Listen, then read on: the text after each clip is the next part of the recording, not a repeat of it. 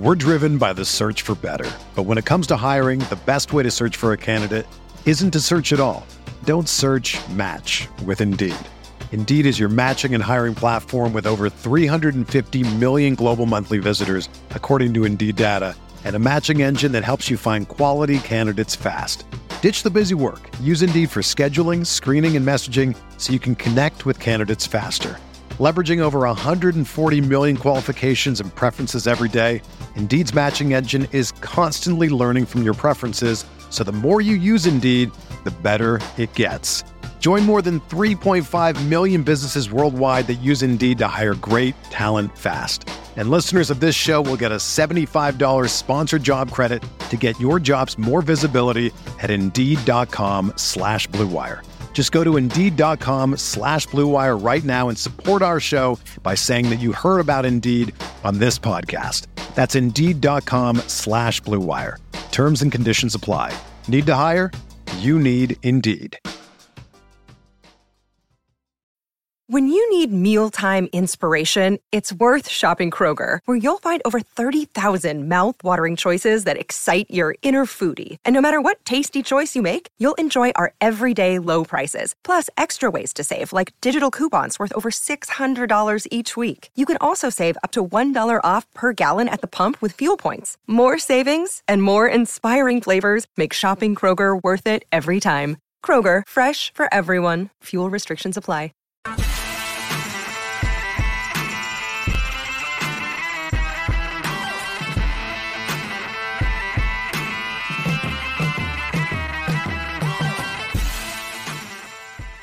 What is up, Roto Grinders? We are back for another NFL season. The NFL Pick Six show is going down once again. They said it wouldn't happen, but it is.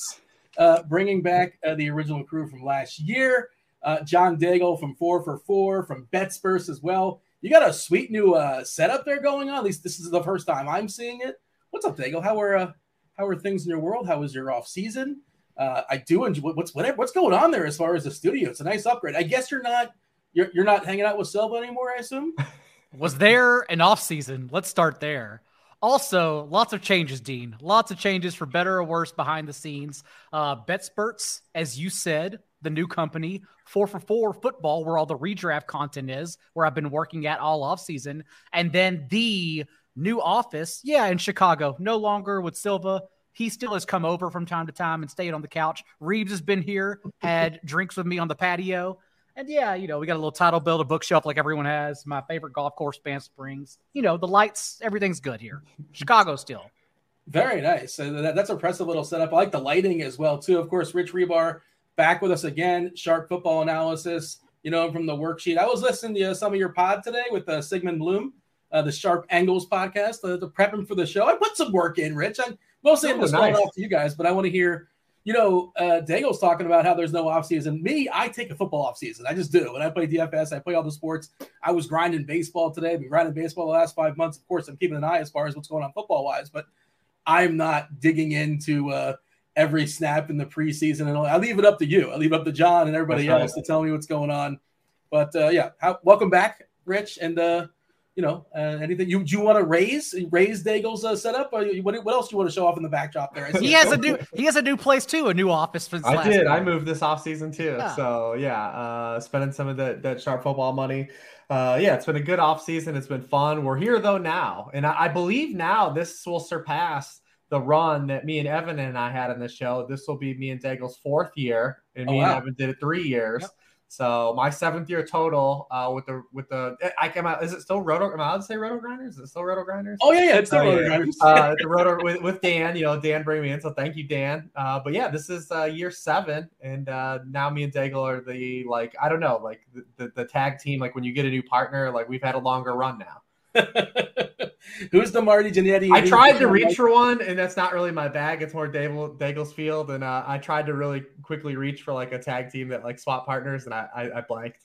I you did it. well. It's okay. You tried your best, and that also means that we already need to need to set in stone Dean coming back. All of us coming back next year because then that sets the record for like threesomes. Uh, well, not threesomes. Whoa, whoa, whoa, menage. I shouldn't have said that. Uh, trios. How about that? Trios is the word I'm looking for. There you go. Fair enough. That works. Uh, sponsored by Thrive. We'll talk about Thrive later on in the show. It's a different way to play fantasy. You're building lineups via props. We'll have that conversation later on. If this is your first time on the Pick Six Show, how it works around here, we we, uh, we focus on three games, three main games on the main slate. Daigle's usually the one that nominates them. We got him pretty early, and I was in midseason form, and I guess it wasn't that hard, Daigle, because I was three for three. I'm like, I, I like to play the game myself. Like it's, it's a game I just play. Nobody else even knows what's going on. But I like to try to guess uh, you threw them. Uh, I, I, guess it was you. I assume it was. You threw it our, our way energetically as far as the, the, games we selected. I still also signature my emails energetically in case no one gets that inside joke. Uh, it is my permanent signature. It's staying that way. I did throw the games, and although we've had a month to look at the salaries, usually I actually avoid them I think that's better. But with four for four, I've been working with TJ Hernandez on the DFS MVP podcast in particular. And so we've been doing early looks on them. And so I've, I've got to jump in a couple of weeks early. But what made this offseason different, Dean, as we look at the big picture of the slate, is that we really didn't have like a significant injury to a top 50 player, top 75, some would say. And so normally we go into this week with discounts, with values because an injury happened. But like instead, we get DraftKings where almost every wide receiver with a role is significantly underpriced, but yeah. everyone's still going to log jam on the same guys. So we'll just do the same week one thing we always do and pivot to someone around that price at lesser ownership. And then on FanDuel, whereas we usually show up and say it's a pick'em game, uh, I'm having a hard time playing a pick'em game on FanDuel.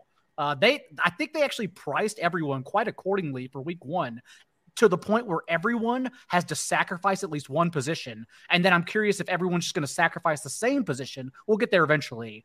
And then that leaves us pivot options there. So I think it's actually a really week one, a really fun week one slate. Yeah, it's funny uh, you said that because I was trying to make a, I was messing around on DK, and I'm gonna I play FanDuel a good bit as well, obviously. But uh, on DK, like you say, it's hard to make a bad lineup on DraftKings. Like if you use like all your salary essentially within five hundred dollars, it's just hard to make bad lineups that are like that are realistic lineups. Um, we did get what Pearson Houston, who's kind of sort of somewhat cheap. We'll talk about him. Uh, and I, the price on Pittman on DK at five five seems pretty egregious, and I think he's yeah. going to be pretty popular. Yep. Uh, we'll be talking about that. Obviously, I did run some optimals pre-show, just kind of see what was popping up. And of course, it's if you guys aren't aware, we're recording this on a mm-hmm. Wednesday night. We do have some people watching us live.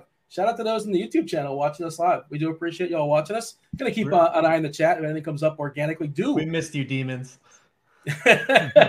kindly, we, kindly we hit st- that. we still don't watch Red Zone, but we did miss y'all. I will say that. I didn't want to get into that because I mean that's like a week 15 argument. Like it's really just angers me. I just can't. This is the last it. year that uh, it's DirecTV. The the ticket is DirecTV. It's uh the, amazing. The stranglehold is about to end is it going to get chopped up? Or I know, I know, like Amazon, but I think it's going. I think the the leader in the clubhouse was for sure going to go to a streaming service. I had heard Apple or Amazon are in the mix. I just assume Bezos is getting everything at this point. Scott yeah, Hanson, Roombas, just fine. he, will, he will gladly land on his feet. Yeah, you know, but Bezos is just like buying all like the TV shows he wants to make. Like he's doing Lord of the Rings. He's like, he's like, you know what? I want a Mass Effect show. He's like, we're gonna make a Mass Effect show. He's just throwing money everywhere. So I assume he's gonna get it yeah, uh, somebody's going to get paid. The NFL is going to make their money for sure, and we'll find it. We'll figure it out. But uh, Dean, what do you know about the Mass Effect series? Is that uh, the Lord of the Rings show? no, no, it's a video game I don't know what you're talking about.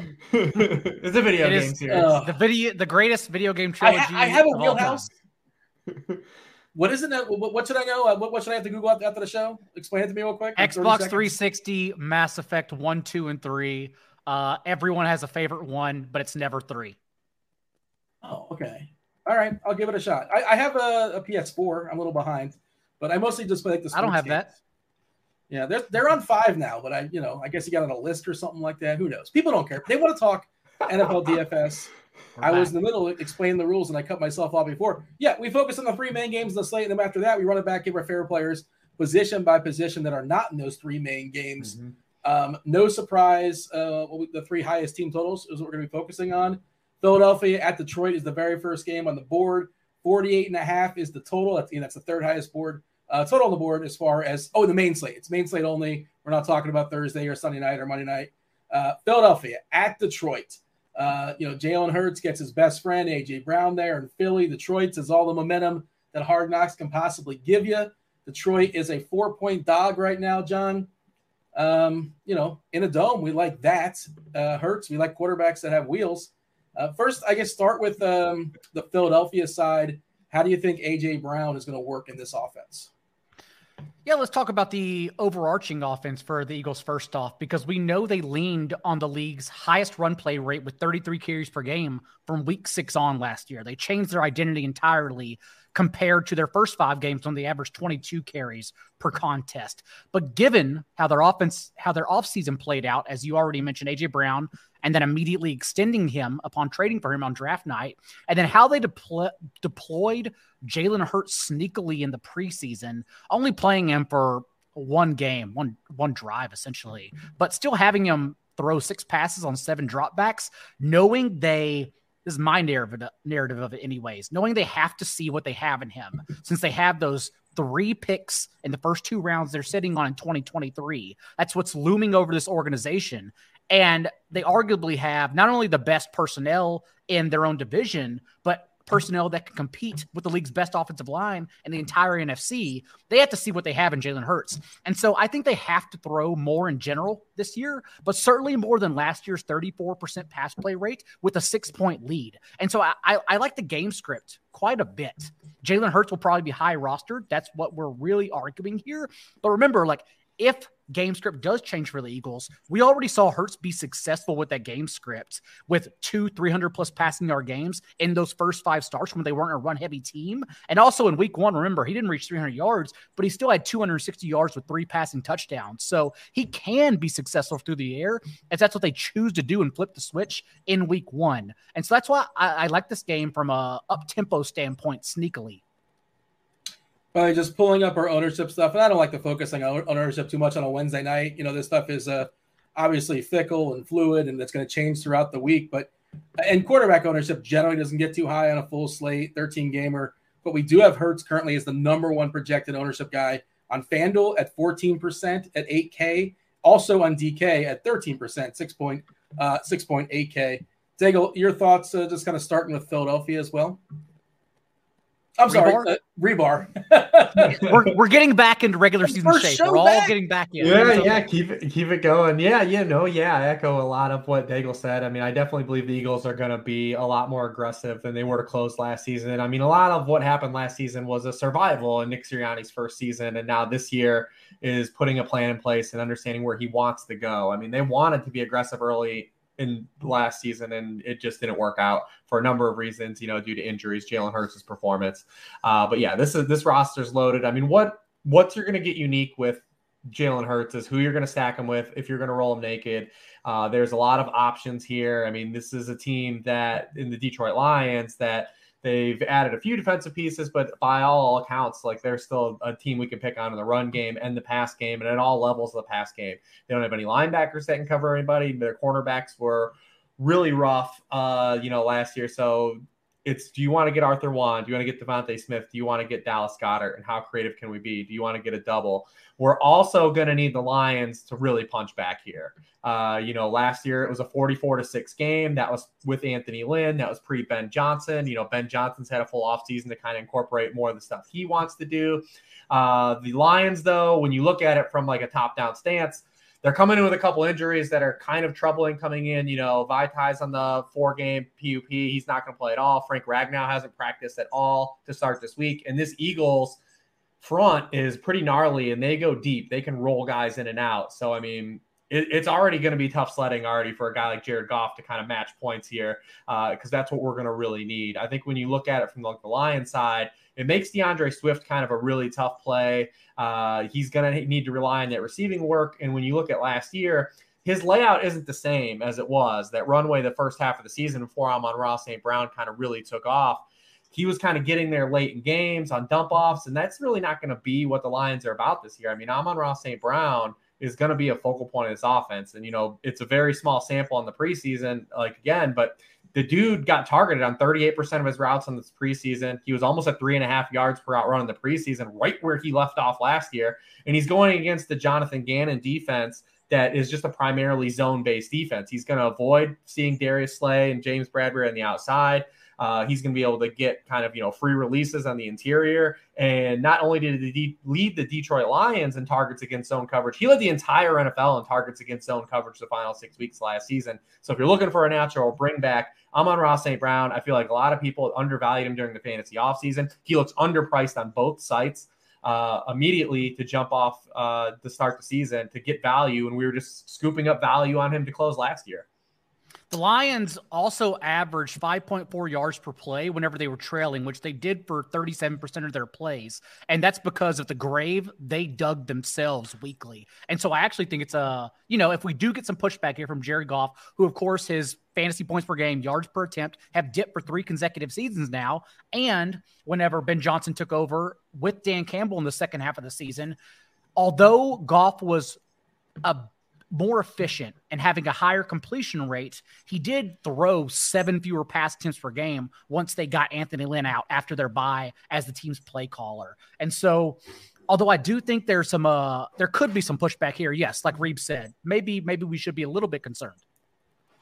I'm on Ron Fanduel six five six one on DK.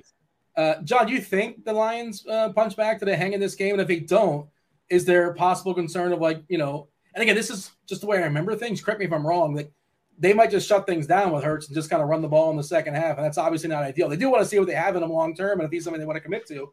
But at the same time, whether by two touchdowns the fourth quarter, and now we're just getting you know Gainwell and that kind of nonsense. And I don't think we want you know tournaments yada yada. We don't really want much of this Eagles run offense, far as I can tell. Uh, your thoughts? Is Detroit going to hang? Of course, if they hang, Amon Ra with Hurts, and you want to pair Hurts with Brown or Goedert or both or naked, however you want to do it, is pretty interesting, of course. But uh, yeah, Detroit, are they hanging in this game or what? Amon Ra was my pick too, just because TJ Hockenson did have a chance to break out. Like Amon Ra St. Brown didn't play over 80% of the snaps until that final stretch whenever Hockenson got injured. And I'm not attributing that league winning stretch Amon Ra had to Hockenson's injury, but Hockenson to that point still at the end of the year, once he was put out for the season, finishes the tight end 15 in points per game on a career high, seven targets per game and 21% target share. So he was actually getting hammered targets and did basically nothing with it. And so uh, I haven't been on TJ Hockenson a redraft all year, especially at the seven to nine round range that he's going in. And I'm certainly not on TJ Hockenson this week. Amon-Ra St. Brown's the only place I really want to go. But Reeves already said, like, I think DeVonta Smith is the one. You have your ownership in front of you, Dean. Uh, I think he's the one that probably comes in lowest rostered.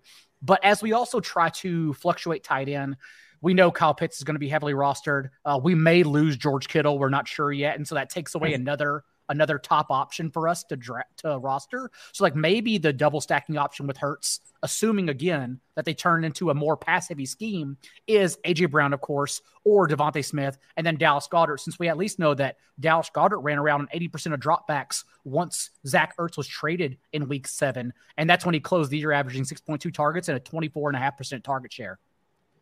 Smith, we got a four percent on DK currently for what it's worth. Yeah. Uh, question here in chat, uh, John.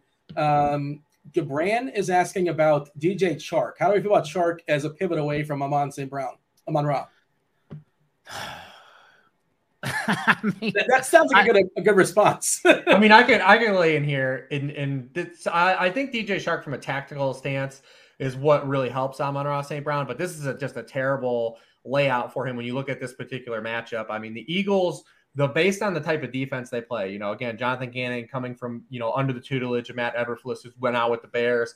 I mean, the the quarterbacks against the Eagles, because they play so much heavy zone and over the top coverage, had the lowest A dot depth of target in the NFL last year. They don't give up big plays. I mean, they're they were number one uh, in the NFL in completion rate on throws, uh, you know, over 15 yards downfield. I mean, this they just don't give up big plays. The defense is structured that way. He's going to be on the perimeter against Darius Slay and James Bradberry we talked about. I think this is uh, a DJ Chark basically like, dude, run guys off the football for us because it's going to be more of a Hockenson uh, Amon Ra game. And it, it wasn't just last year. Like Jared Goff has now gone three consecutive seasons with a downfield target rate less than 20 yards. Uh, on less than 10% of his throws for three consecutive years now. Like he just doesn't throw downfield. That's why I just worry overall about Chark. I was waiting. I thought for sure uh, you were going to say Hribar that he's exercising. That's your go-to with. Uh, oh yeah, yeah, man. Listen, yeah, he's going to be doing a lot of exercising, I believe. Uh, you know, people are playing bingo out there. They wanted to cross that that box off, but uh, I guess we got plenty of time. We, to knock we got to get those Milly Maker plays out early. uh, yeah. All right. Donovan Peoples Jones. Anybody? Um, all right. Hey, your favorite stack, John. Your favorite stack in this game. If you're going to stack something here, how would you play it? I think it might actually be Devonta Smith. Uh, AJ Brown has now finished top 15 and targets 10 to 19 yards from the line of scrimmage for three consecutive seasons with the Titans. And I think that's how they want to use him as more of an intermediate option, but hammer him more targets. But just knowing the volatility, Devonta Smith may be getting the easiest coverage of his life, even though he did finish only as the wide receiver 44 in points per game as their alpha target last year. I think coupling Devonta Smith is the way to go, given, like you said, the low ownership here. Rich, how about yourself? You have a you know, all things considered, obviously ownership and salary and yada yada. Uh, what would be your favorite way to play a stack in this Philadelphia Detroit game? Uh, probably Hurts, Goedert, Amon Ra, and then if you're going like short, you know, short field, I think you can just run the double and go for the onslaught and just play Arthur Juan and Goedert with Amon Ra and Hurts. You know, just go crazy, man, in the in the small field stuff.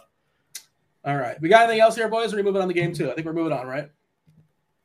I love yeah. how we and we can. I love how we just skip the Eagles backfield though, and I agree. We should keep on skipping the Eagles backfield. I mean, I threw it out there. I feel free to tell me I should no. play Boston Scott. we're we're still yeah we're still battling the Miles Sanders midweek injury too. I think he plays, but it's a soft tissue. Who knows?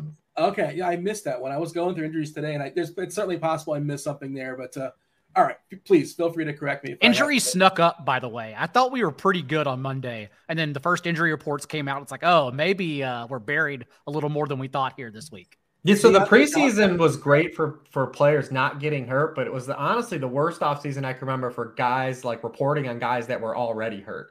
Yeah. We got no information on guys that were hurt, like what was going on with them, were they practicing, what were they doing? We haven't heard anything like on guys, you know, like Drake London just went like three weeks without practicing and no one talked about it. Uh, you know, Russell Gage basically didn't practice for like two and a half weeks. Miles Sanders, like we haven't heard like about like anything. What guys, Jaylen Waddle, people didn't even know Jaylen Waddle was hurt. Right. Like and like you know, like it's been one of the worst off seasons. Well, Najee like, Harris, actual, right? That was another yeah, one. Yeah, like yeah. actual reporting. Like we did really good on players not getting new injuries, but like we didn't get jack on like guys that were hurt through the preseason. Najee Harris was like a serious one, like a Lisfranc sprain, and he's like, "No, nah, I'm good. I'm gonna play." Okay, great. Yeah, um, we saw Dobbins arguing on Twitter with Rapoport, which was kind of interesting, dunking on him, I suppose. That was pretty fun. Um, what else? Okay, so Diontae Johnson, let's just knock him out. Like Diontae yeah. Johnson looks not yeah. great, right? Is that I don't? It's Wednesday night. We don't know, but I'm not optimistic from what I read. But we'll see. Stay tuned. Kittle, are they playing games in San Francisco, or is he actually? Who knows what the story is there? I mean, it's George Kittle. We're gonna like probably give the benefit of the doubt that he's banged up, right? I would assume already. So. Yeah. yeah. yeah. The greatest predictor of, of future uh, his what future behavior is past behavior. And then there's Ertz who's questionable and I guess more looks more positive than negative. Yeah, Rondo looks like he's gonna play. That's okay. how you segue, by the way, Dean. Yeah. You, you use that segue. Yeah. I saved that one for last for a reason. Yeah. Kansas City and Arizona, the biggest total on the board, 53 and a half is a total. Kansas City, almost a 30 total, despite, of course, losing Tyreek Hill. I uh, saw a quote today from Patrick Mahomes. We're going to love this as DFS players. Uh, it's it's going to be uh, something different every week. That's fun. We're going to play some whack a mole in, mm-hmm. in KC. It's going to be good times. In Arizona, of course, a whole reshuffling there. The absence of Chase Edmonds, uh, Christian Kirk uh, got the bag there in Jacksonville. DeAndre Hopkins, 86 for six weeks. And we don't know about Zach Ertz and his calf. Well, uh, John, the state of uh, the state of Kansas City, I guess that quote is kind of sort of what we expect, right? Not one guy necessarily is going to replace Tyreek. Going to be a group effort. They brought in, you know, Juju. They brought in MVS, uh, Skyy Moore as a nice draft pick. Mecole Hardman, maybe, possibly. I'm told he's talented, but you never really know. Uh, and then Kelce's there. He's a year older. Was he 33, 34 at this point? Your thoughts on the state of Kansas City, as, and also, you know, feel free to apply it to this matchup here in Arizona in the dome, which is nice. It isn't a dome. I'm just so confused about this game because the Chiefs team total has also risen more than any other team total this week, uh, two points higher than the next closest team total on this main slate. And so, of course, we want pieces of a team who's projected to score at least 29 points in Vegas sports books. But at the same time, we also know what happened in the second half of last year. Uh, no quarterback registered more dropbacks against two eye safeties than Patrick Mahomes last year. And what that led to from week eight on was him leading the league in dump offs, essentially, yards after the catch.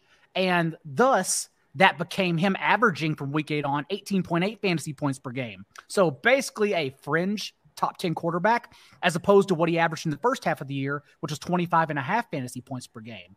Even though, even though he averaged seven fewer fantasy points per game, like the Chiefs offense was still an engine that couldn't be stopped. I, I think we talked about it last year, how they were still leading in yards for play and points per drive during that boring stretch where all he did was dump the ball off and depend on YAC. And now they don't have like one of the best YAC players in Tyreek Hill. Now they have role players. And so I'm still somewhat worried. I still think they get the job done, but I, I keep looking elsewhere, honestly, at other quarterbacks, at other offenses, maybe trying to find pivots in CEH, who we'll talk about in a bit, rather than prioritizing Patrick Mahomes. So I'm hoping Reeves can sell me on the Chiefs passing offense because we know people are going to want to stack them. It's easier to do so now. The absence of Hill being replaced by 5-2 Juju, 4-7 MVS, you know, 3-8 Moore if you want to throw that dart in like big tournaments used to be like you're trying to make Mahomes and Kelce and Hill work, and it would really hurt the rest of your lineup. But a little bit easier to do so these days. Uh, you got some clarity, Rich, as far as uh, you know. Is there somebody you like that you know in season long? Anybody amongst these you thought was being overdrafted or underdrafted? You're going to kind of bring the the DFS slate, or you think it's just going to be any given week? Who's going to rise amongst this group as the number one, or it's just going to be kind of a, a group effort essentially? I, I, think they will be more versatile, but I think there's a lot of reasons to really kind of back their team total here. Well, I mean, one, when you look at it, I think the Chiefs kind of were like a little bit of a sleeping giant this year. You know, everyone's picked the Bills to go to the Super Bowl. Uh, you know, the, the team that's gone to the AFC Championship four years in a row, kind of not getting a lot of respect. And I think that they've kind of tipped their hand of what they're going to do a little bit with Tyreek Hill out. I mean, you look at what they did in the preseason. Like this is a team that is going to play a lot more heavier personnel than they have in years past, uh, and that makes a lot of sense with the loss of Tyreek Hill and this great offensive line that they rebuilt in the course of an offseason last year. I mean, just a little bit in the small sample in the preseason. I mean, they were in 11 personnel just 51% of the time. The three previous years of Patrick Mahomes, it was 66% of his dropbacks.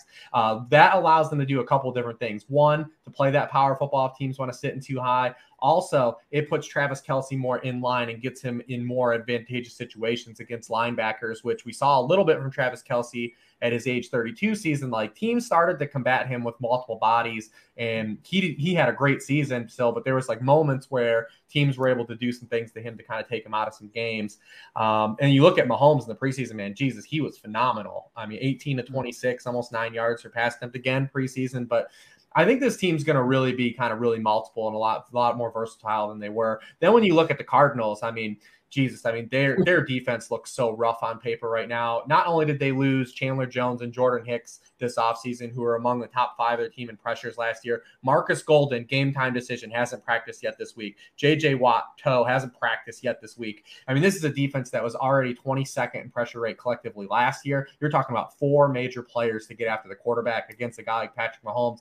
Then on the back end, Trayvon Mullen hasn't practiced yet. Marcus Marcus Wilson was the one of the worst slot cornerbacks in the NFL last season. Byron Murphy, um, you know, is their best cornerback. I mean, it is rough defensively. I mean, when you look at this Cardinals team between injuries and their actual absolute objective talent, I mean, they've got really good safeties and they've got some versatile linebackers in Zaven Collins and Isaiah Simmons to com- kind of combat Kelce. But the rest of this defense looks awful on paper coming into this game. And that's why the spread has cons- consistently moved mm-hmm. uh, throughout the week. Uh, so, yeah, I mean, if you force me to pick a favorite guy, and granted, you know, we're looking a lot of a lot backwards when we're looking forward. I mean, it does set up to be a situation if like Juju has anything like to go at the start of the year. Like this is a matchup that was just slot cornerbacks absolutely shredded the Cardinals last year. A big part because of Marco Wilson, like I said. I mean, they were 29th in yardage per game allowed to wide receivers in the slot last year. They allowed a league high 18 touchdowns out of the slot to wide receivers.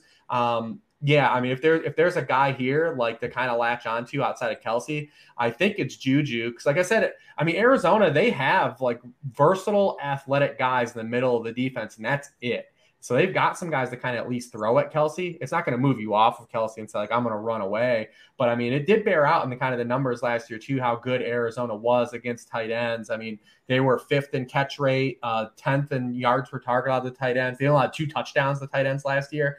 Um, so I mean, yeah, I, I mean, if, if, if Juju has anything left, it does kind of more of a signal uh, here because I mean that's where you want to attack the Cardinals he signed a, a, one year, you know, show me a contract, and we'll see how it goes. And certainly, he's got to be plenty motivated to have a big year uh, coming off injury.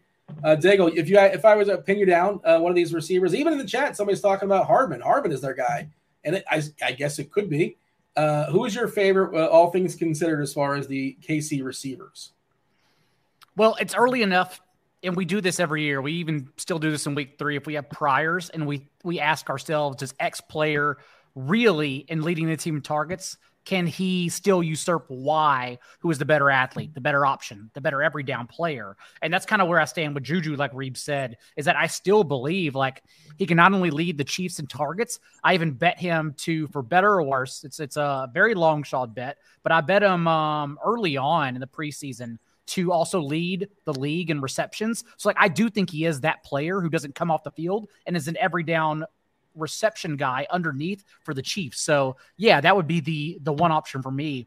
But I still think, given what we saw in the preseason with CEH always playing with Patrick Mahomes, only coming off for breathers for an ambiguous situation between Jerick McKinnon and Isaiah Pacheco. Pacheco, of course, who is the team's primary kick returner.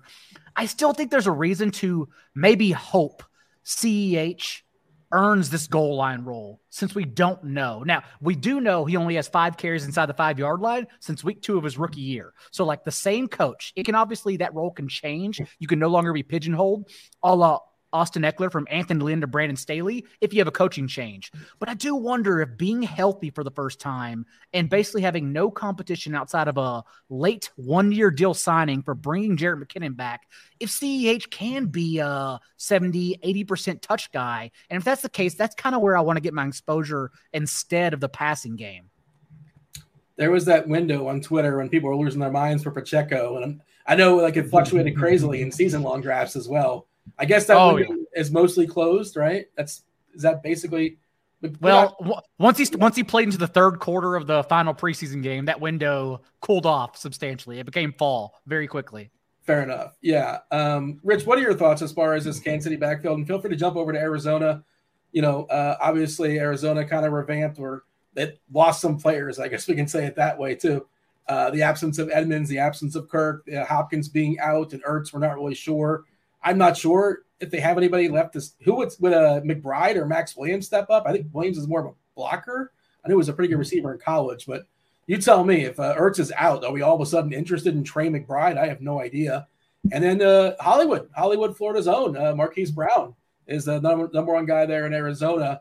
Rondale Moore is looking pretty positive. And I said, Rich, I mentioned I was listening to your podcast with uh, with Bloom, and uh, I've never heard anybody give an endorsement of AJ, 39 year old AJ Brown. And you were AJ Green. AJ Green, yeah. Adriel Jeremiah. Oh man, like I mean, I guess I get I I heard the pitch and I'm like, you know what? It's not a terrible thought. And you know, he's never going to be younger than week one this season, right?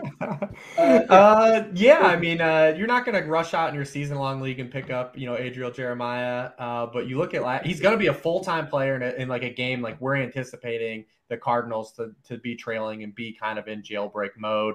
Uh, and also, you know, he was a big play guy. I mean, almost 16 yards per catch last year, 9.2 yards per target. Uh, the Chiefs are another team. Like they've got some moving parts defensively. Obviously, you swap, you know, Tyrann Mathieu with Justin Reid. They're going to be playing a rookie cornerback and Trent McDuffie on the outside. So, I mean, yeah, he's a unique way, I think, if you're going to onslaught this game to get some cheap exposure to him because he's, you know, going to be on the field a ton. Zach Ertz is banged up. Rondale Moore, we know is coming off an injury. We don't really know what kind of role is. Will they throw him the football more than two yards down the field? Uh, yeah, I think he's kind of interesting. Obviously, Hollywood would be the guy you're going to kind of glom onto initially. I mean, especially with his marriage, you know, with Kyler Murray. I mean, since entering the NFL, only Tyreek Hill has more targets, uh, you know, of 30 or more air yards than Marquise Brown. Uh, he's also number one in the NFL in throws on those targets deemed inaccurate by the quarterback. Uh, going to Kyler Murray, no quarterback has been more accurate than Kyler Murray since entering the league on those throws. He's number one in the NFL in completion rate on those deep throws. Uh, he's number two in EPA per dropback on those throws behind just Justin Herbert. The guy that he targeted the most on those uh, throws was Christian Kirk. Uh, so the guy that Hollywood is replacing is Christian Kirk. I think he's going to be in that vertical slot role. You know, obviously, no DeAndre Hopkins gives him a runway. Uh, the Chiefs were a team that were kind of exposed downfield last year. And like I said, they've got moving parts in the secondary. They're probably going to take some time to gel. So, yeah, I mean, I think you look at those two wide receivers. I think obviously James Conner is, you know, playable. I think early in the season, he will be kind of have more of that same role he had. I think big picture, they want to not have James Conner be like have that much workload over the course of the season because this is a guy that has never played a full season in the NFL and they're going to keep him fresh. But initially to start the year, I mean, they're going to be chasing points. He's at his freshest. I mean, I think he's going to play a lot in this game. Uh, we know, like, not just from one season, but multiple seasons, we've targeted running back play against the Chiefs, and they were just as bad again last year uh, in terms of rushing and receiving performance to running backs. Like, they're a team that gives it all up. One, because they lead so much, and then two, because they don't really have to try to stop the run. Uh, so yeah, I mean, I think the Cardinals pieces are kind of pretty clear just because the amount of injuries that they've sustained uh, and how muddy it is kind of behind those guys. John, what do you have as far as the Cardinals? Also, I'm doing this in the fly. Uh, Trey McBride, like he, he I, I, was not aware of this person. I don't follow the draft. I, am like next man up. Looks like you guys tell me otherwise, but he could be interesting if Ertz doesn't go. He had a ton of a uh, ton of catches, ton of yards in the uh, you know, in college at Colorado State, over 1,100 yards last season. Uh, second round draft pick, I believe. Should we get excited about this if Ertz doesn't go? I, I, I think they actually like Maxx Williams quite a bit too. Like I think actually uh, Maxx Williams may be next in line. Um, and outside of the Mackey Award, I, I have questions about Trey McBride. I, you know, there are a lot of people who know more about this than me, including okay. Reeves. But I still have question about Trey McBride at the next level. Uh, probably not ready to roll him out in week one. But for me, yeah, I, I think James Conner is interesting because it really comes down to someone overthrowing him for Chase Edmonds' role last hmm. year when James Conner was strictly a red zone back until Chase Edmonds was injured. And so then that would then stall him from having the five and a half targets and 21 touches per game he averaged and five starts in place of Chase Edmonds. And I don't think they have that player on this on this roster. Uh, they themselves, the Cardinals, are trying to figure out who it was between Eno Benjamin and Darrel Williams, and I'm still not sure we have that answer. I think it'd actually be a timeshare if James Conner were ever injured, which of course he's been injured every year in the league. And so, yes, like on one hand, we don't want to chase those that 35% rate of touchdowns he scored inside the red zone, an above average rate that we don't expect to be sustainable. But at the same time, if he's getting every single touch, even in catch up mode against the Chiefs indoors at home, uh, I'm fine chasing those points for targets. And so, yeah, I don't think he's a bad way to get exposure towards the Cardinals. All right, Rich, you got anything else as far as this game? No, no, yeah. I mean, Trey McBride's interesting for the amount of snaps, but the I mean, the dude ran 36 routes in the preseason, and got two targets. Like, small samples. But that's a lot of routes for two targets. That's not very impressive, obviously. Um, by the way, this is the uh, projected to have the third most plays. If you check out, yeah, this is a high volume game for sure. Uh, I saw someone in the chat talk about it being a running game. Like this, the Cardinals are going to run a ton of plays. Like the Cardinals are going to run a ton of plays in this game yeah, uh, you know, obviously the more plays, the more opportunity for fantasy points. I, I, also think it's interesting. We got nine games at one o'clock and four in the late slate. Uh, but the four late games as a collective is pretty appealing. Always. Uh, yeah, Kansas it's, City. Go ahead. It's going to be a week where, yeah, you don't don't screenshot that green before the afternoon. It's also a week where we have a lot of like we have like a, a smattering of the plus fifty point totals and then like a bunch of like forty four and unders. Yeah, correct. Yeah, uh, Green Bay, Minnesota is one of the better teams in the 4 mm-hmm. o'clock slate. You got the Giants in Tennessee, which is probably the least appealing. The one we just talked about, K- KC, Arizona, biggest total on the board, and then uh, Vegas versus the Chargers. Just, I mean, that that AFC West just feels like a plethora of fantasy points.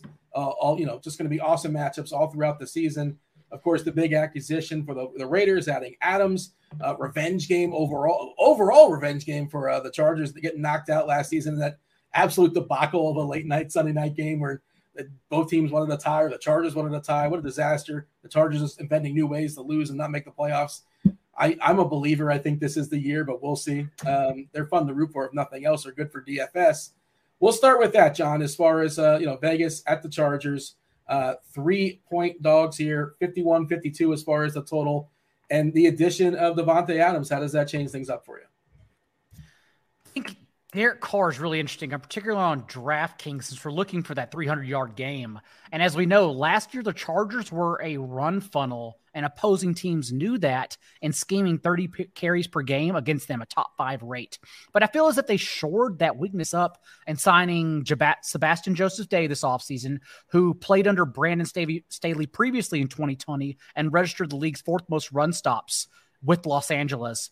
Uh, 314 pound nose tackle Austin Johnson, and they drafted 324 pound defensive tackle Otito Ogbonnia, which I know you know as much about as Thanos, Dean. But just know they stuffed. They stuffed their defensive trenches. That's all you need to know after they allowed five and a half yards per carry uh, before their bye last year as a run funnel. But if that is the case, if like the Raiders understand, like, oh, well, like this front seven got better, Thus, like maybe we attack the secondary. Carr showed last year, arguably for the first time since he underwent fibula surgery in 2017, that he's open to risk and being more than just a game manager for Las Vegas. Uh, because when Henry Ruggs and Darren Waller were both available up to Las Vegas's week eight bye, Derek Carr was actually the QB 11 in fantasy points per game, went 19 and a half, averaging 324 passing yards and the league's fourth highest rate of throws, 20 plus yards downfield. And I think that's how this offense will attack the Chargers, knowing that JC Jackson was out. And that was important because an island cornerback like JC Jackson, like, meant the Chargers didn't have to send a top 10 blitz rate as they done under, under Brandon Staley or as they done in general at a top 10 rate in the past two years. And so, like, there is a there's an opportunity here where defensive schemes stay the same and Derek Carr can thrive against them. So I, I do like the Raiders passing attack here. Yeah, it feels like it's going to be a bit of a shootout. Of course, the total speaks to it as well. 52. Jackson, you mentioned the cornerback being out for the Chargers.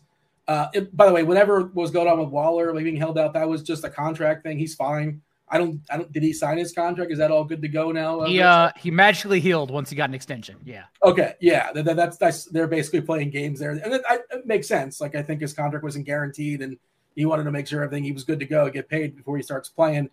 Uh, we'll touch on uh touch on the Raiders, Rich, and then feel free to jump over to the Chargers. Yeah, the Raiders are interesting. They have a wide range of outcomes. Like this, mm-hmm. this game could shoot out, or th- it could like ultimately like really disappoint.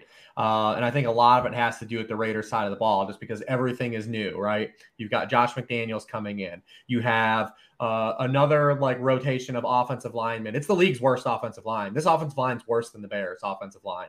Uh, you add Davante Adams. Darren Waller hasn't even like really been with the team the entire offseason. Like, what if that he just like pops a wheel, like you know, the first game, trying to like stretch himself out, right? Uh, we don't really know. There's a lot of range range of outcomes for the car, uh, the the Raiders, and Carr was terrible versus the Chargers last year, uh, and that was the the version of the Chargers that didn't have Khalil Mack that didn't have all those defensive tackles, that didn't have Kyle Van Noy, that didn't have Bryce Callahan. I mean, he even kept clean last year, uh, 5.4 yards per pass attempt against the Chargers, uh, 14.4 fantasy points, 15.3 fantasy points. I like him from like a tournament stance because, like Daigle said, there's like bonus potential here on DraftKings, but that's it. I don't think he's like a necessarily a great streamer uh, because he's just it's just too volatile. I think the situation's really volatile, especially for the first game coming in. Um, and, and, you know, this preseason we saw a lot of teams not really play anybody. It, you know, are we going to see like hmm. defensive advantage like you know early in the season because there just has been like no continuity. This a situation like this where there's no continuity, I think is very, very scary. Um, but again, you look at the Chargers last year, I mean, their games averaged a combined 55 points. Like it was number one in the NFL. Like they always somehow, they, these games found a way to get there. Um, we'll see how good that defense is right out of the gates and if it's something we need to just ultimately like scrap and be scared of or not. Um, but yeah, the Raiders to me are a very volatile like team. Like it's tournament or nothing here. Like I don't feel really good about the median for the Raiders. Yeah, that's a good call. You talk about there was actually a player on the Raiders that, would, that was played in the the preseason. Uh, Josh Jacobs was playing too much, and people got concerned. Uh, playing in the, the Hall of Fame game, right into the second quarter, I believe, and that's another one of those backfields I don't think I want any part of. You figure Abdullah is going to be the third down back, and Jacobs, I guess, the number one guy. White's sort of lurking as well. They didn't extend him beyond. They didn't commit to him beyond this year. New regime. if the Chargers get ahead, you know, it's only a three point line, obviously, which I think is a little low, but uh, that's just me. And then probably that's to the public as well. Uh, we have a running back to get excited about, right? Austin Ekeler, you know, he's awesome. You got to pay for him, obviously. We'll talk about Taylor soon enough. We'll talk about CMC soon enough. Where does he match up for you, uh, Rich, as far as the top running backs on the slate? Where is Ekeler for you? Yeah, this is a great running back slate right away for like mm-hmm. premium mm-hmm. running backs. Like, I mean, week one, you go, you look at like where the guys you want to play, and like we got a lot of really good running backs that were high draft picks that were in really good spots. Austin Ekeler, one of them. Uh, the Chargers in general, a year ago, they reached the red zone on 45% of their drives. It was the highest rate in league history, more than the 2007 Patriots. Like the you know, and the part of that is Brandon Staley, you know, the aggressive nature of getting there. Uh, we'll see if maybe having a defense makes him more aggressive, right? You know, I've heard some people argue the inverse of like he had to be aggressive because the defense wasn't going to stop anyone on the ground. But what if having a defense just incentivizes him, like, hey, I can get stops? Like maybe maybe they'll be even even wilder, man. Maybe they'll even go for even more stuff. Uh, but Ekeler was like the big beneficiary of that last year. I mean, he had more points in the red zone than every player in the NFL outside of Josh Allen. Uh, he had 40 more red zone points than Cooper Kupp last year. Uh, you know, obviously there will be some regression involved. It's just hard to factor in, like when you look at like this Chargers, these Chargers backs, like who's going to really challenge him for touches like right out of the box. They've kind of hinted they're not really willing to give Isaiah Spiller those touches yet. Uh, they just brought in Sony Michel. He's been to the team for a week. Like, is he going to come out of week one and like steal goal line carries? Probably not, right? Uh, and then you've got this Raiders defense that's pretty good, like on the front four. The front four, front four here is pretty decent. They add Jayon Brown uh, at linebacker, so like that's kind of like the the you know air quote strength of this defense. Rushing the passer is kind of the strength, um, but the back end is still like the weakest link. So even with Patrick Graham coming in for Gus Bradley, we're not going to see that. Just we're going to sit in cover three and just rush for there the entire game like we saw last year. There will be more multiple, but like the cornerback depth just isn't here for the Raiders. Like they don't have enough talent uh, on the perimeter here, so that just makes me still want to be aggressive you know, with Justin Herbert, uh, you know, especially with only having like one weakness on the offensive line, that being right tackle. Uh, from from every other spot here, like this offensive line is really in place here. Uh, this is it for the Chargers, right? Like, there's no excuses this year. I know they find a way to get there, like you said, but like, man, this team is so objectively loaded on paper. Like, they've got to find a way to cash this in, especially with Herbert, you know, getting closer every year to knocking on that big contract time um, yeah, I look at Herbert, and obviously you're going to have to pay for him, but I mean, he's a guy that I think is just going to absolutely be like kind of the focal point here of the offense because you even get it too with Ekeler in the receiving game. Like, there's just a lot of ways to get there with Herbert. In terms of this is their year, they also drew the Falcons and. Uh, I believe they play the Browns whenever Jacoby Brissett's still under center. So a great yep. draw for off ball games as well for the Chargers. And then, um, you know, it takes a little bit of faith, like Reeb said, but also if like the if Justin Herbert and this Chargers offense is even slightly more aggressive and he's not stricken to 23rd in air yards per attempt and 25th with a 7.9 yard depth of target. Like yeah this is this is literally just fireworks no matter whether the raiders answer or not. John you got uh, keenan allen or you got mike williams. Keenan seems a little bit safer and steadier. Mike williams a little more up and down. You know he's certainly going to get that home run hitter got 120 and four catches and two touchdowns. And I guess the wild card, like big, big field tournament, Josh Palmer, I don't hate either. But your preference amongst those three, if you're making one uh, Herbert stack? It's the teammate theory. And these two highlighted us having internal discussions on what is the better tournament play last year because Mike Williams was the better tournament play, but then DFS became so sharp that Mike Williams became the highest rostered one every single week, and thus Keenan Allen was actually the better tournament play. And I think that's where I lean again. Uh, Allen has averaged 10.7 targets and 14 fantasy points and 27 career starts he's completed. With Justin Herbert, my only concern is that there's been this preseason drumbeat for Josh Palmer out of yeah. camp.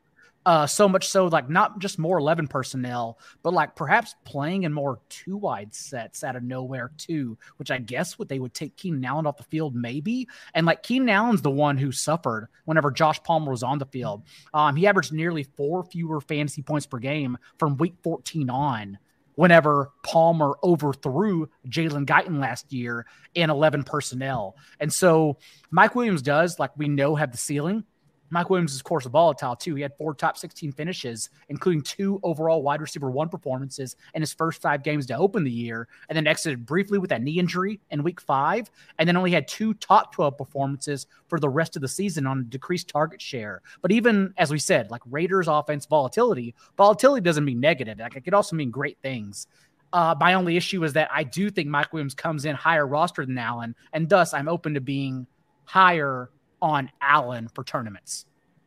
Yeah, if you like the Ricky Bobby approach, certainly, uh, you know, first to last, uh, last Williams is certainly interesting. But you, you make a good point. Like Williams is a guy you generally want to roster when he's not being that rostered. And I'm not sure how heavily, heavily owned he's going to be this week, maybe around 10% or something like that. You like to get him when nobody's on him, obviously. You got to take on that, Rich, as far as uh, the Chargers receivers?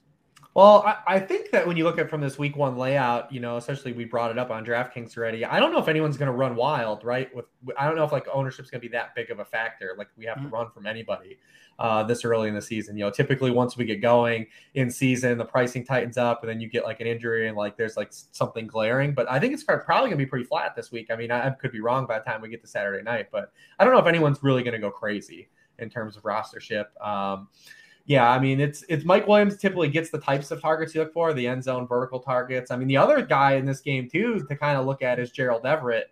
Uh, you know, Chargers used their tight ends a lot last year, a lot more I think people realize because they had to throw multiple bodies at the position. Um, but we've already seen like Austin Ekeler, you know, on his podcast with Matt Harmon. Matt Harmon's living the life, doing shows with Austin Ekeler and Stefon Diggs. Celebrity now. now. Uh, yeah, but he Austin Ekeler brought up Gerald Everett too, and like his role in the offense. I mean, the Chargers probably if you you wouldn't know just because they had Jared Cook as their lead guy, but they were ninth in the NFL in targets, tenth in receptions, and eleventh in yards from their tight ends last year, and they were also eighth in touchdowns to their tight ends. Uh, so if Gerald Everett can kind of squeeze that role into one, I mean, the, their tight ends were a factor against the Raiders. Jared Cook was a top 12 tight end in both games against the Raiders last year. I mean, he's another kind of one of those cheapy, kind of one off, like stacking guys with Josh Palmer. Like you can get a little bit cute with. I just don't know if you're going to get there because I don't think the, the rostership's really going to go crazy this week because of dudes like Michael Pittman being 5500 on DraftKings. The the only con- the the only concern is that um I wonder which game is the late swap game. So we have the Giants Titans, which I also think is kind of interesting, uh, but it does offer a lot of cheap wide receivers you could jam in on DraftKings in particular. Uh, Raiders Chargers, Packers Vikings, and Cardinals Chiefs. Everyone we know is going to start on the Cardinals Chiefs, and there's only three other options to late swap to. And so I wonder if like maybe this is the late swap one. That's the only thing that would scare me about uh, Keenan Allen or Mike Williams. Uh, you got to take on that Robinson, by the way, for the Giants. He's the 3K potential special there in New York, and their receiving corps seems like a disaster going into the season. Uh, you, you, mentioned that, uh, you know, John. I'm just curious. Is he is he the most interesting amongst that giant receiving corps that bet on the rookie, or uh, Saquon Barkley is probably the most interesting among the receiving corps. That's a good uh, point. And yeah. everyone is aware of it. That's the real issue we need to talk about. By the way, to the point uh, as far as ownership, I think it's worth noting uh, as far as rece- receivers for the Chargers, when you consider price, it's more of a FanDuel thing because Mike Williams distinctly cheaper, six six on FanDuel. Allen seven four. So we have this again, grain of salt. Wednesday which should night. be inverse on that site, which is weird. 13, 14% for Williams and 5% for Keenan Allen. Uh, and yeah, that's, yeah, that's why that's why I keep coming back to gosh, Davante Adams because uh on a tight week where everyone's paying up at running back, no one's going to scroll to the top and click on Davante Adams as the highest priced receiver at 8,500, which is at a reasonable price, especially for Davante Adams on FanDuel. And that's why I keep coming back to it. Currently got him like 14% for both sites, more or less. Hmm. That's where he's at. Is I don't know who the hell everyone's playing then because that's an expensive lineup. They found themselves a cheap code. They, they got some extra thousands of dollars somewhere. I don't really know. They'll figure out a way to make it work. We're going to run it back and give our favorite players position by position that we did not talk about in those three main games. Do want to mention RotoGrinders, uh, you know, jam packed with content this NFL season, single entry to showdown, everything in between. We've got you covered this NFL season. That's why you hit the like button. That's why you follow. That's why you subscribe. Not just for this show, but a pile of shows. We're on Sunday morning as well, taking you guys all the way up to lock. Do want to mention Thrive. Join in on the fantasy prop action this NFL season with Thrive Fantasy. It's an easy to play, no salary cap style contest that revolves around over under style player props. How it works each prop has a fantasy score associated with the prop. The riskier the prop happens to be, the higher the fantasy score is. uh, you rack up the most points for your share of the prize pool. And of course, we're going to have a promo code. The promo code is Grinders, G R I N D E R S, when you sign up for a deposit bonus up to $250, as well as free tickets. Terms and conditions apply. Check out RotoGrinders review page for Thrive Fantasy in the description for more information. And they have a big boy contest, a guaranteed big boy contest going down on week one. $250,000 prize pool, $25 as far as the entry point, $50,000 up top. And uh, like, look, they're the sponsor of the show. And for their sake, I hope it sells out. But as somebody that's playing in that contest, it might it might overlay, which you don't see overlay so much these days anymore. But that potentially could overlay. John, I sent you uh there's there's 20 options, right? You got to pick over and under on a variety of things. And again, some you get more points for others because some are more likely to happen. Be as ambitious as you want to be. Do you have a couple winners for the people? Do you happen to have the list in front of you, hopefully? We already talked about one and Jalen Hurts. Uh, I believe the number you sent me was 21 and a half completions, right? That's the one that eight is 18, 18 and a half. Great. Great. I'd love a EV on my hypothetical number I mentioned. So yes, 18 and a half completions. That's where I stand. Again, Reeves also backed me. We both think this Eagles offense is going to be more pass heavy, no matter the game script, not only week one against the Lions, but overall in general. And so, yeah, I like Jalen Hurts over 18 and a half completions. Yeah, so you get 85 points for that. Now, if you pick under that, you want to be ambitious, you get 115. No. So yeah, there's a risk reward to it, and like theoretically, you can go ten and zero and still like not win because you're getting less points because you're being less ambitious. I'm a am um, yeah. a minus 120 better even if I lay more. So I'm going to yeah. take 85 over 115. That's fine. Anything else by chance? Yeah, 18 and a half. You get over 85 points. Is there any any other thing on the board? Uh, George Kittle. Well, I don't know if he's going to play or not, but he's currently no. uh, plus. We got 120 points if you catch over uh, a half a touchdown. He gets a touchdown you get 120 points. Under, you get 80 points. And I assume we'll just throw it off the board if that gets scratched. There's 20 options. So how about how about you scroll back up and I will also I may be stealing riches, but knowing that Jaylen Waddle is dealing with the the quad injury, and even though if he plays, I still question how much he'll play, uh, especially because we don't know how the Patriots offense that was absolutely putrid preseason is going to respond. So I like Tyreek Hill and DFS. We were going to talk about that as well. But I also think Tyreek Hill over 70 and a half yards. Hell yeah. Like this, this could pro- this could maybe be his highest target share of the entire year, given Jaylen Waddle's pending status. Is there a realistic chance he doesn't go?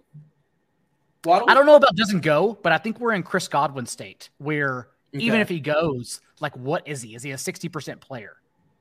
Do you happen to have a, a pick, Rich? Was yours just stolen? Uh, no, I mean, looking at these, I mean, you got a lot of injury guys on the board. I mean, you've got Chris Godwin. You can take unders on him and George Kittle. Uh, in you know, the event that those guys play or they're limited. Uh, Michael Thomas, uh, probably the under five and a half catches. I mean, five and a half seems like it's probably a good line, but I mean, how much throwing are the Saints eventually going to have to do? Also, you know, he's got more ta- target competition than any point in his career. He the, the only two good Atlanta defenders are the actual cornerbacks, AJ Terrell and Casey Hayward. Um, you know that that and he's hurt too. Like he's coming back from a hamstring injury. Like how much, how effective is he going to be? Feels like a little bit high. Zeke one and a half touchdowns against the Buccaneers. Like I know it's only like it's a huge yeah, disparity. sixty points though. Yeah, yeah I don't know if I want the disparity. 60 points. Yeah, still though. I mean, like, do you do you not want free points? Is that still I, like not the game? I don't. I mean, it's sixty points. It, it, could be useful. It's better than a loss, but like I don't know if I, I. I'm conflicted to be honest. Like I get it both ways. But you did mention the Godwin one. 45 and a half is not a huge number, but you get 125 points if you bet it under, and if he's playing hobbled, and I guess if he doesn't play, whatever, it's just going to be thrown away and they'll replace it or something like that. But um, I I think that's interesting if he goes and he's not full go, right? So right, yeah, you're like he's a situational player, you know, something like that. Like they're getting him going. I mean, I don't see any reason to put him even on the field in week one, but you know, it's not up to me. I agree with you, but again, it's not up to me either. Again, use the promo code Grinders G R I N D E R S. You get a sign up bonus up to uh, deposit bonus up to two hundred fifty dollars, as well as free tickets. Uh, check it out. Check out Thrive and check out that big contest. They have other things going on as well too, but that's just one I felt like we can focus on. Uh, we're going to run it back to our favorite quarterbacks. I'll throw it to you, Rich. Uh, I see somebody in the chat talking about Lamar Jackson, who's going to, you know, of course, he's going to be reasonably popular versus the Jets. You got Burrow versus Pittsburgh, Rodgers versus Minnesota, and what could potentially be a bit of a shootout. On the other side, Cousins is pretty interesting. Lance is cheap uh, against Chicago. Uh, first blood revenge game for Baker Mayfield. Not a first blood revenge game for Joe Flacco. well, what, what do you have here, Rich, as far as other quarterbacks that are worth talking about? It's you know what it already looks again where we left off last year. I mean, last year was a pay up for quarterback season uh, in terms of redraft and DFS, and it looks like we have that again immediately in week one. I mean, when you're trying to look for like cheapy values, like the old days, even on DraftKings, like there's not a lot that stands out. Jameis Winston at 5,100 is like the most appealing guy in terms of matchup. But again, like how much they're going to have to throw. There's definitely some upside there, but there's definitely also just like a just a, like a, a, complete just like pedestrian game like in the range of outcomes as well. Uh yeah and you ran through a lot of the names. I mean you talk we've talked about mahomes we talked about kyler uh you know lamar against the jets uh his, by far like his best situation you know of the opening two months i mean their schedule is absolutely atrocious the first like two months of the season um but yeah you know the jets you know are a team that don't really blitz a lot uh, you know, that's something that that was really Lamar Jackson's like main bugaboo. Uh, I think Rashod Bateman's a great play. Mark Andrews is a great play. So you have stacking partners. Um, you know, and then Trey Lance probably again, like Trey Lance, like both sites kind of appropriately prepared for Trey Lance. Like they weren't going to let anyone be like believe anything that like Jimmy Garoppolo is going to start and like give like a freebie. Uh, so I think that will keep like his rostership kind of in check. And like the 49ers didn't really show us anything in the preseason. Like there's a whole bunch of stuff that like this offense still could be in a ceiling outcome. Uh, now he's another one of these guys that probably has like a, a a high ceiling and then just like kind of like a pedestrian floor. Uh, so you do want to use him like in tournaments, but definitely I'll be monitoring to see like where he's rostered against this Bears defense that's going to be starting quite a number of rookies, especially in the back end. Uh, you know, and Kyler Gordon and Jaquan Brisker. Like it's like there's definitely some potential here that like Shanahan's got something for us. That is the lowest total on the board. A lot of that's in part to the Bears. It would total on their 17 at 40 and a half yeah. total as far as that game. Uh, what do you have here, John, as far as uh, quarterbacks? Who do you want to focus on that, you know, quarterback we've yet to talk about in the three featured games? It's, it's very similar. Like uh, my pool will probably consist of a lot of Herbert, Derek Carr, Kyler Murray, and and like Rich said, we're waiting to see how the field treats Trey Lance. Uh, the only other one, since DJ Chark got mentioned, I guess I'll mention uh, my worst play of the week. And I know Reeves also will have a pick that combats this when we get to running backs, but I think Tannehill may be interesting. Like we have to get some pushback from a Giants offense with Daniel Jones, who looked terrible in camp and throughout the preseason, and like are just injured, like littered with injuries throughout their wide receiver corps. And honestly, like don't trust any of them either. Um, but if we do get pushback, remember, like Derrick Henry made Ryan Tannehill better. Like Tannehill averaged 8.2 yards per attempt on 144 throws last year with Derrick Henry on the field, 29% of his attempts last season for Tannehill. Whereas he averaged Tannehill only 6.3 yards per attempt with Derrick Henry off the field, 344 passes in that last stat. And so again, it's thin, especially because we don't need the salary. That's really the big picture argument yeah. here on DraftKings mm-hmm. that we don't need it. Uh, but if someone says DJ Chark, that's kind of like the cheapest I go at quarterback for me is Ryan Tannehill. Who would you pair him with? Would it be Woods by default? Maybe Austin Hooper, uh, but uh, but it it would be uh, Robert Woods. But for Milly Maker, if someone wanted to do Nick Westbrook-Ikhine, just because that's a pivot off of Wan'Dale Robinson, I mean, uh, Westbrook-Ikhine may play more snaps than Wan'Dale Robinson the very same game. So why not? I wrote up Ryan Tannehill in the worksheet, and you know I want to be so fully on board with this because it's the big know, picture argument. That's the thing. Yeah, uh, yeah, and you know with, with Wink Martindale especially too coming over, you know from the Ravens to the Giants. And think about what Wink Martindale did as a defensive coordinator in the back half of the year with the Baltimore Ravens when they were trotting out like dudes off the street playing cornerback, and he still never adjusted and just put them on islands. He just they just kept blitzing. And so far in the preseason, all he did was blitz with the Giants. I mean, they, in the preseason, where like dudes are trying to work through stuff. They blitzed on 44% of dropbacks. They played cover Hell zero on a league high 13% of opponent dropbacks. And this team's quarterbacks from a starting stance looks like the Ravens quarterbacks that like we left off at. So I do want to get on board. I think the Giants are going to be a team we target for quarterback play, especially now with Daboll coming over and they're going to run so much more 11 personnel and kind of be a more aggressive offense. We'll see if it's successful. But uh, the other thing for this game too, and it's early in the week, is it looks like this game could be played in like a thunderstorm. So like yeah. keep an eye on that. And like if it just turns into like a slop fest where it's like muddy and Derrick Henry's running the ball 35 times because the Titans are a seven point favorite, like what are we going to end up getting with it? But I definitely see like the pro argument because the Giants are a team I have circled like every week. Like they're going to be a team we really, really target for passing game production this year especially because like Barkley can get there when Tannehill gets there. Like uh, Barkley leads the team in targets, and Tannehill still gets there via rushing touchdowns as well. There's several games again Wednesday night that uh, you know there's potential weather lurking. You mentioned Tennessee. We'll have to see what Chief Meteorologist Kevin Roth has to say about this on Sunday. But Carolina possibly, Chicago possibly, and I think Cincinnati's Cincinnati. another one. Cincinnati yeah. was the other one. It's like basically all the East Coast teams like at that period of time yeah, just sort of keep an eye on it, and like the Vegas numbers will adjust accordingly. Is like, eh, you know, there's a reason why those buildings, uh, you know, they, they were built. They have the money to figure this stuff out.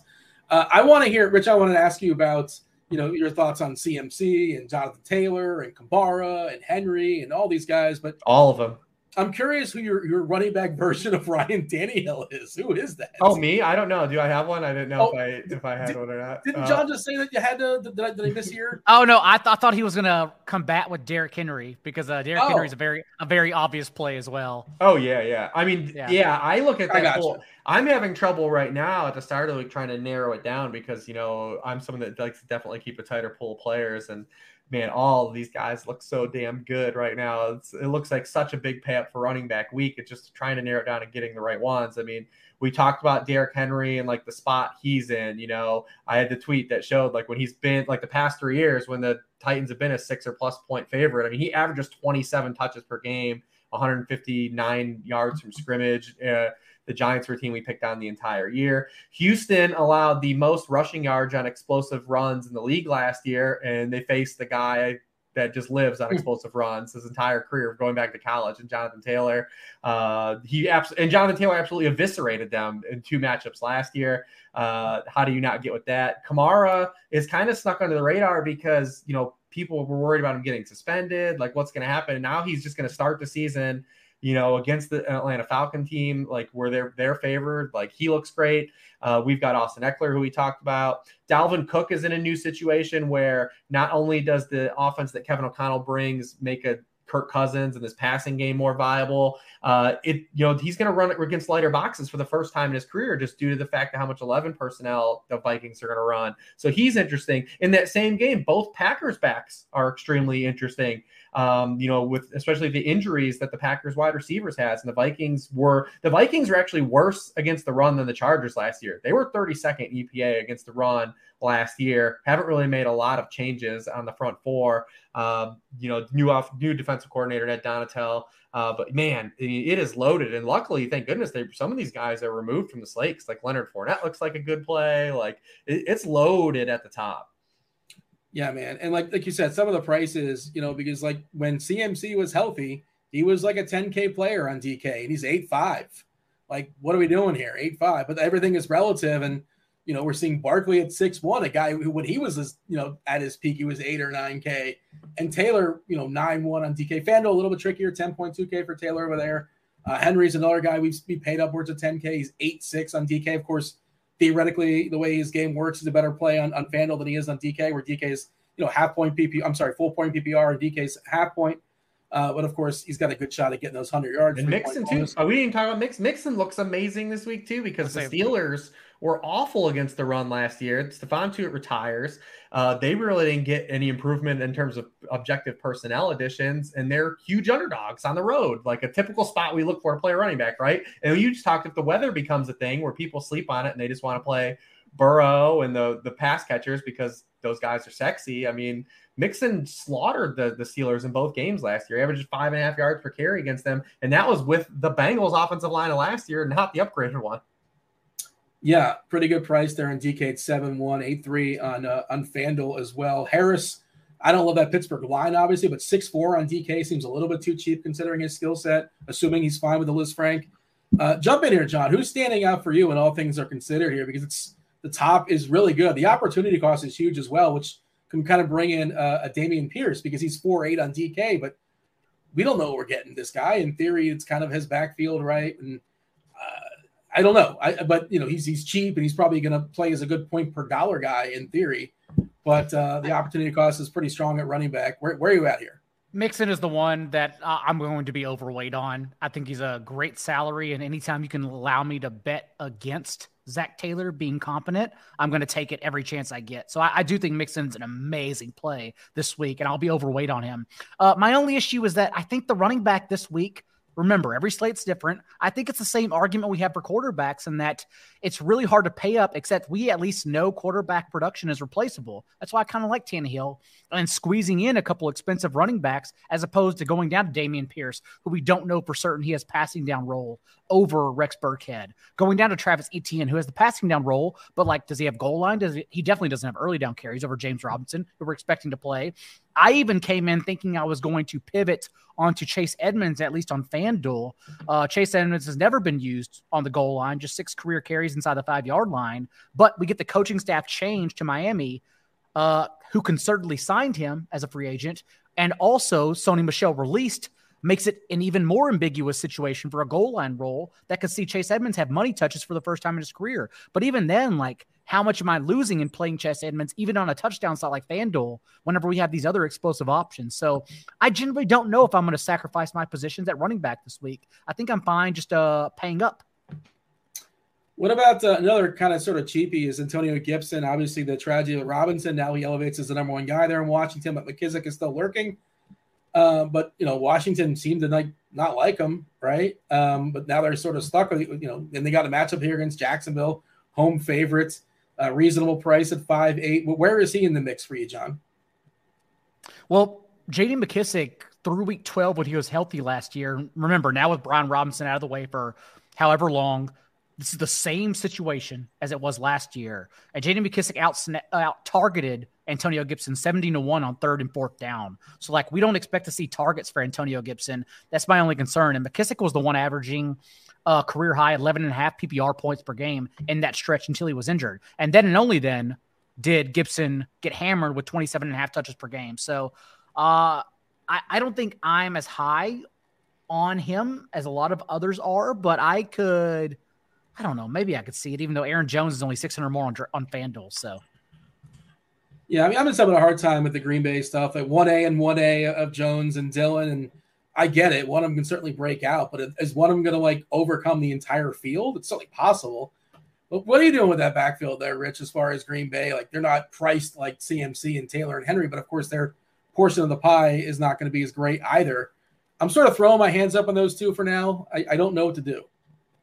Yeah, I mean, from tournament stance, I mean, it's still like Aaron Jones for the ceiling perspective, right? Like, I mean, the dude has double digit touchdowns in each of the last three years, and only Derrick Henry has scored in a higher rate of games. It's when he doesn't score, he has that low floor, right? He's he's way more volatile than people uh, for, forget. And that's something I brought up like with Don Daigle show like early in the summer, you know, about like when he doesn't score touchdowns. So I mean, he would be the guy I would look to for like tournament play because he also has that kind of receiving work too. If like this game were to shoot out or somehow the Vikings like are ahead, right? Like he would be the guy to kind of lean on, especially now that looks like Lazard's not going to play either uh, at this point of the week. I mean, we'll follow these last two days, but I mean, he hasn't practiced yet. So it looks pretty dire for him uh, to start the year too as well. So, I mean, I'm leaning more towards Aaron Jones. I get how Dillon could get there, but like, I feel like even with a touchdown from Dillon, like, is it enough? Where at least like Aaron Jones, like Aaron Jones is like a 30 burger in his range of outcomes still. And I don't think Dillon has that. Yeah, uh, that, that's a good take. And it, has got to be in your tournament pool, if nothing else. Um, all right, well, let's knock out some receivers, some tight ends. We've kept the people long enough. We apologize I for running long. It's the first it's the first show of the season, you know, and we didn't happen to have any uh, any clock, so we just kind of let, it go and see how it goes. We're to go for about an hour and a half. Thanks for sticking with us. Do hit that like button if you guys hanging out in the old YouTube. And if you're listening uh, anywhere on the RotoGrinders platforms, by all means, uh, like, subscribe, turn on those notifications. Receivers, John, uh, you know, Justin Jefferson certainly popping. You got some, you know, Ja'Marr Chase. Uh, we, we've already talked about it a couple times on DK specifically. The Pittman price is pretty goofy at 5.5K versus Houston. Everybody likes Pittman in the season long, and now he's opened up the year in a dome there versus Houston at that 5-5 price, 7-2 on FanDuel, playable, but 5-5 on DK is really, really solid. Where do you want to start as far as some receivers you want to highlight on the slate? And honestly, since Pittman already essentially broke out, he was the wide receiver six through week eight from Carson Wentz before Carson Wentz became Carson Wentz in the second half of the season, and he was the wide receiver 30 from that point on. Uh, I'd probably just eat the Pittman chalk on DraftKings, not on FanDuel. We'll get there at tight end. But for me, I also think Elijah Moore, like if we're playing Lamar Jackson, Elijah Moore is very interesting. Mm-hmm.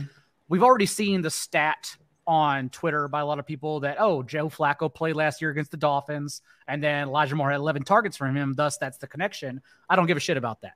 Uh, what I care about is the fact that Elijah Moore, for the first time in his career, was an every down player during the preseason with Joe Flacco and the first team offense. And if you're telling me now Corey Davis is no longer in the way because Elijah Moore's playing consistently in two wide sets uh, from Joe Flacco against this Ravens defense, okay, that's where I become interested. And so um, I do think for the first time in his career, we may see him play 90% of snaps. And that's the targets I want to chase, especially at such a cheap price. And then I already mentioned Tyreek Hill because of how hidden Jaylen Waddle's quad injury has been. And I don't know. We'll see. You know, I'm going to look at injury reports. I'm going to see what happens. But I don't know if Jaylen Waddle will be a full time player. And if that's the case, like Tyreek Hill's only 28.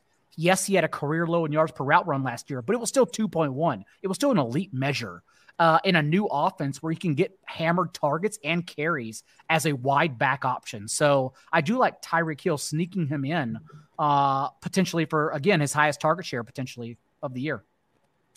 I know uh, Rich gave his thoughts earlier briefly as far as uh, what's going on there with the Orleans and Michael Thomas. I just thought it was of note, and somebody in chat was asking about it, like a pivot away from Pittman on DK, basically a direct pivot with Michael Thomas. But everything is kind of baked into that price, John, at five seven. He's six two on FanDuel, which is a pretty good price too. And this is one of the best receivers in the league. A couple years ago, the most reliable guy. I know his situation has changed. He no longer has the most accurate quarterback of all time throwing to him there's more target options out there, but it's all kind of sort of somewhat baked in. I don't.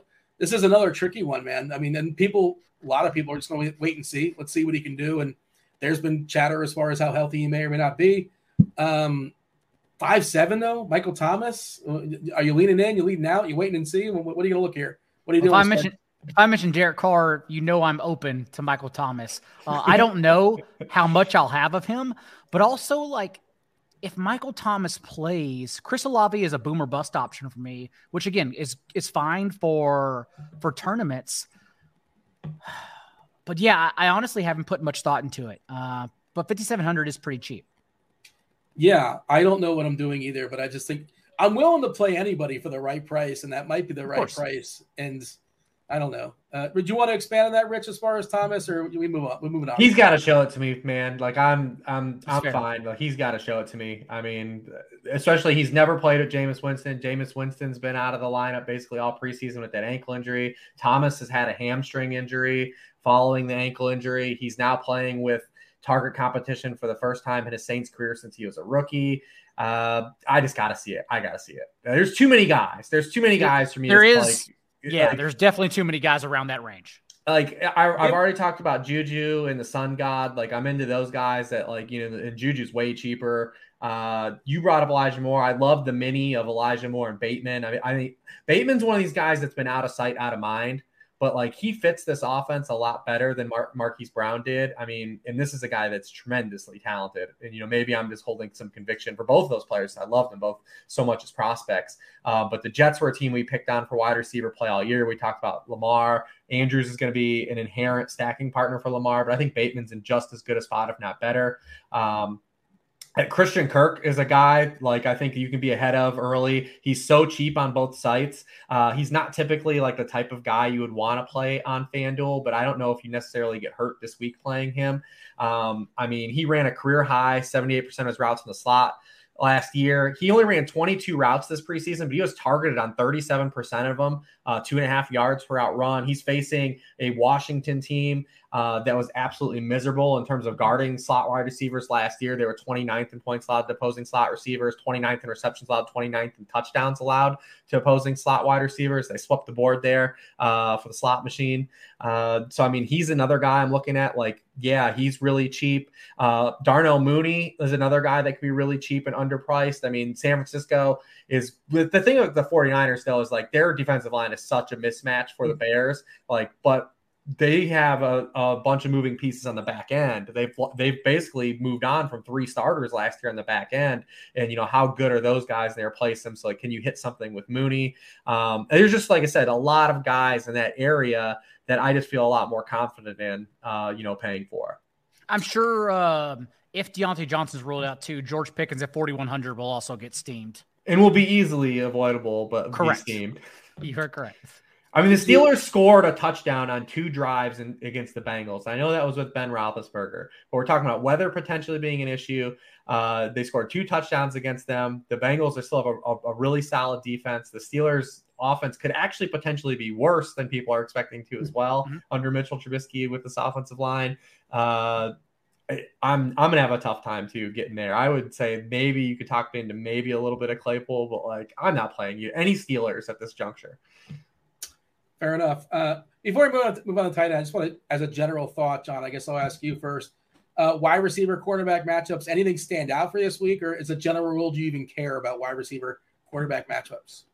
I'm admittedly not that far into my notes, Dean. So uh, Reeves, with the week one worksheet being done, the floor is yours.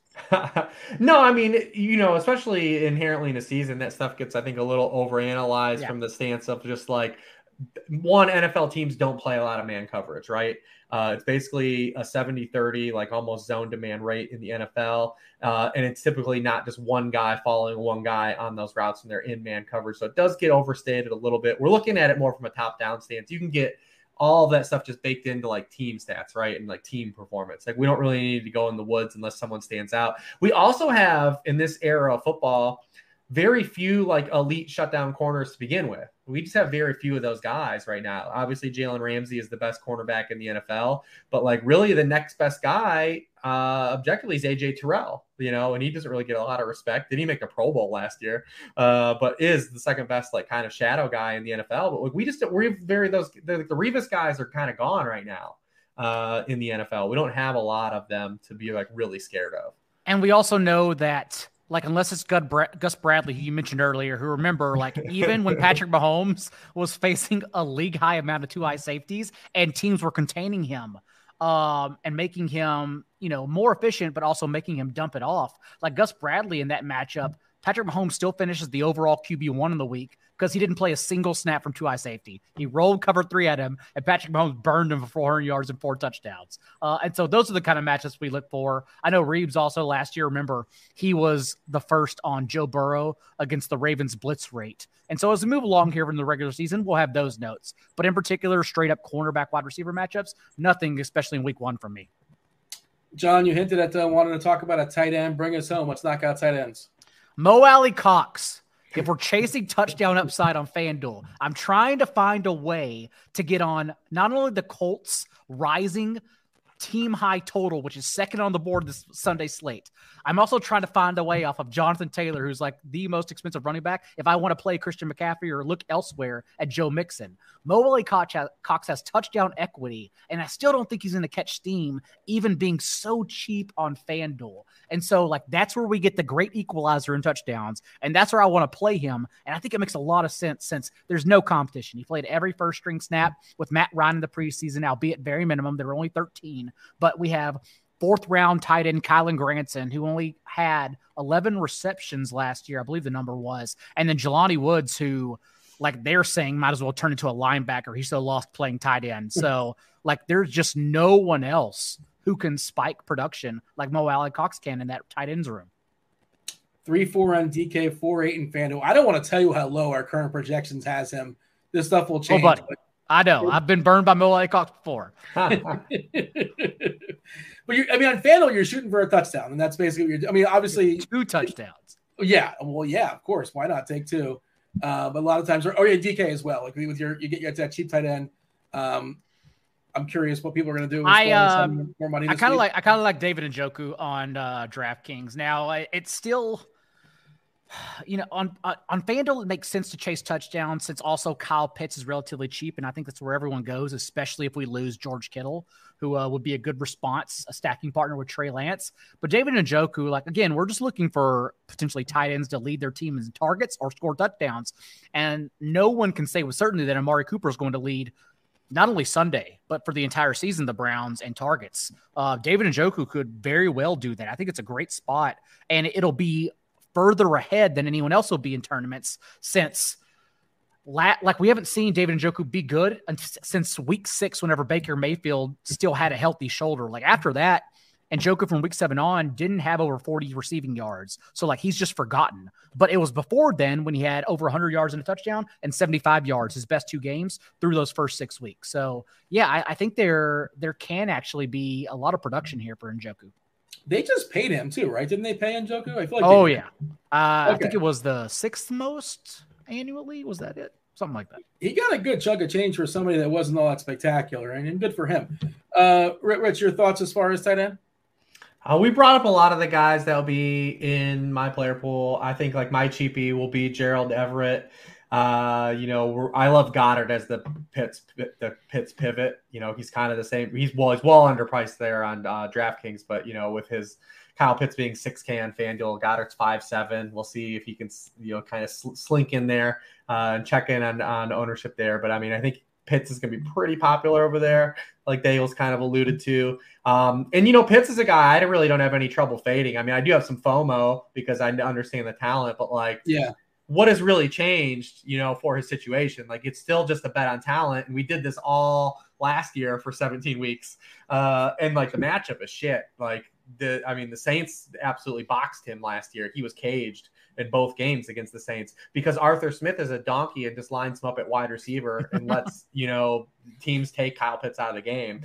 Uh, Arthur Smith needs to put some faith in in me uh, absolutely by moving Kyle Pitts around and getting him more some advantageous situations like you should do for your favorite player or uh, your best player on offense. Um, but I actually don't like have any problem just like coming off the rip and being like, yeah, uh, if the field's gonna be on Kyle Pitts, like we did this for 17 weeks last year I'm going to just go back to the well and say, all right, I'm not going to go and follow the lemmings uh, here. Now, I will have a little bit of FOMO because I understand the talent, but you know, uh, I, that's the life I'm going to live. If he's going to be like super high owned, like you said, you said you do that on FanDuel too, and that's why Dallas Goedert, as you mentioned, makes so much sense because he's only 300 less than Pitts. Like no yeah. one's going to see it coming from anywhere. Yeah, and I think Pitts will be popular just inherently because of Hurts. You know, we always get this right. Like, yeah. Uh, the the QB when the QBs are going to be high owned, like their stacking partners inherently come along for the ride. Uh, so I do think people will get there, and, and I think a lot of people will be like me and look at the Pitt situation because Pitts is one of these guys like everyone understand the talent and the, and the ceiling, but there have been detractors, right? Like investment, like from an investment stance. He was super rich in redraft, and you got people saying like, "Dude, nothing's changed." He plays the Falcons. I mean, one of the worst offenses in the NFL. Is the QB play any better? Like, could be worse. Like, Drake London's coming in banged up. So like, are like, is this really all they have? Like, there's a lot that I think that like, you know, the there'll at least be enough people still like that think about it like me too. Maybe he doesn't go wild, but I'm gonna be watching it because if he ends up being a guy that's gonna push 20% on a slate like this, like I'm just gonna go elsewhere. Current ownership Wednesday night, uh FanDuel, Kelce 17%, Pitts 16%, Goedert 13, Kittle 10. Obviously that can change. The interesting one to me is Andrews at five. Um, yeah, I mean, Andrews can certainly be the highest scoring tight end in this slate, essentially the same price as Kelce. Uh, DK specifically, 14 for Kelce. We got 11 for Irv Smith, which is kind of surprising. Uh, What's his price? Is he just 3K? Is that what it three, is? Four. All yeah. Right. I think I think, I think Kmet's three seven and seven percent. Uh, you know, people like the punt there. I get it. On DraftKings, especially, people will just take the receptions. Yeah. All right, we uh we said a bunch here, 90 minutes. We appreciate y'all watching the very first show, the very first pick six of the the year. Uh, you guys know who Hribar and John are, of course. So that's why you're back. That's why you're watching the show. That's why you stuck around for 90 minutes. But just in case they don't know, uh, John, where where can the people find you around the interwebs?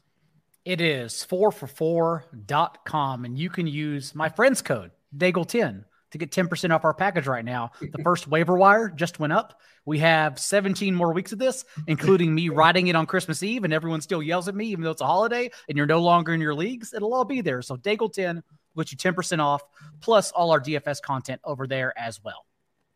Rich? Uh, at Lord Reeves on Twitter, sharpfootballanalysis.com. The first worksheet is up, the first of, like Daigle said, 18. Uh, if you like the cut of my Who's jib and, and, my content, uh, you can use the code RICH25 uh, for 25% off anything over deal. at the site. Do appreciate y'all watching the show here on RotoGrinders. Do give us a like, do give us a follow on the old YouTube. Again, Sunday morning we'll be talking all the way up the lock, starting 10:30 in the morning. Uh, you know, subscribe to the channel. There's shows all throughout the weeks. Um, yeah, start of the NFL season, man. I'm I'm super excited to be back. Uh, same team as always, and uh, cannot wait to be tilting my face off at like 103 in the afternoon because my running back's touchdown got siphoned by I don't know Rex Burkhead or something like that. That was the NFL Pick Six Show. On behalf of Rich, on behalf of John, producer Devin, I was Dean. Appreciate y'all watching. We're out of here.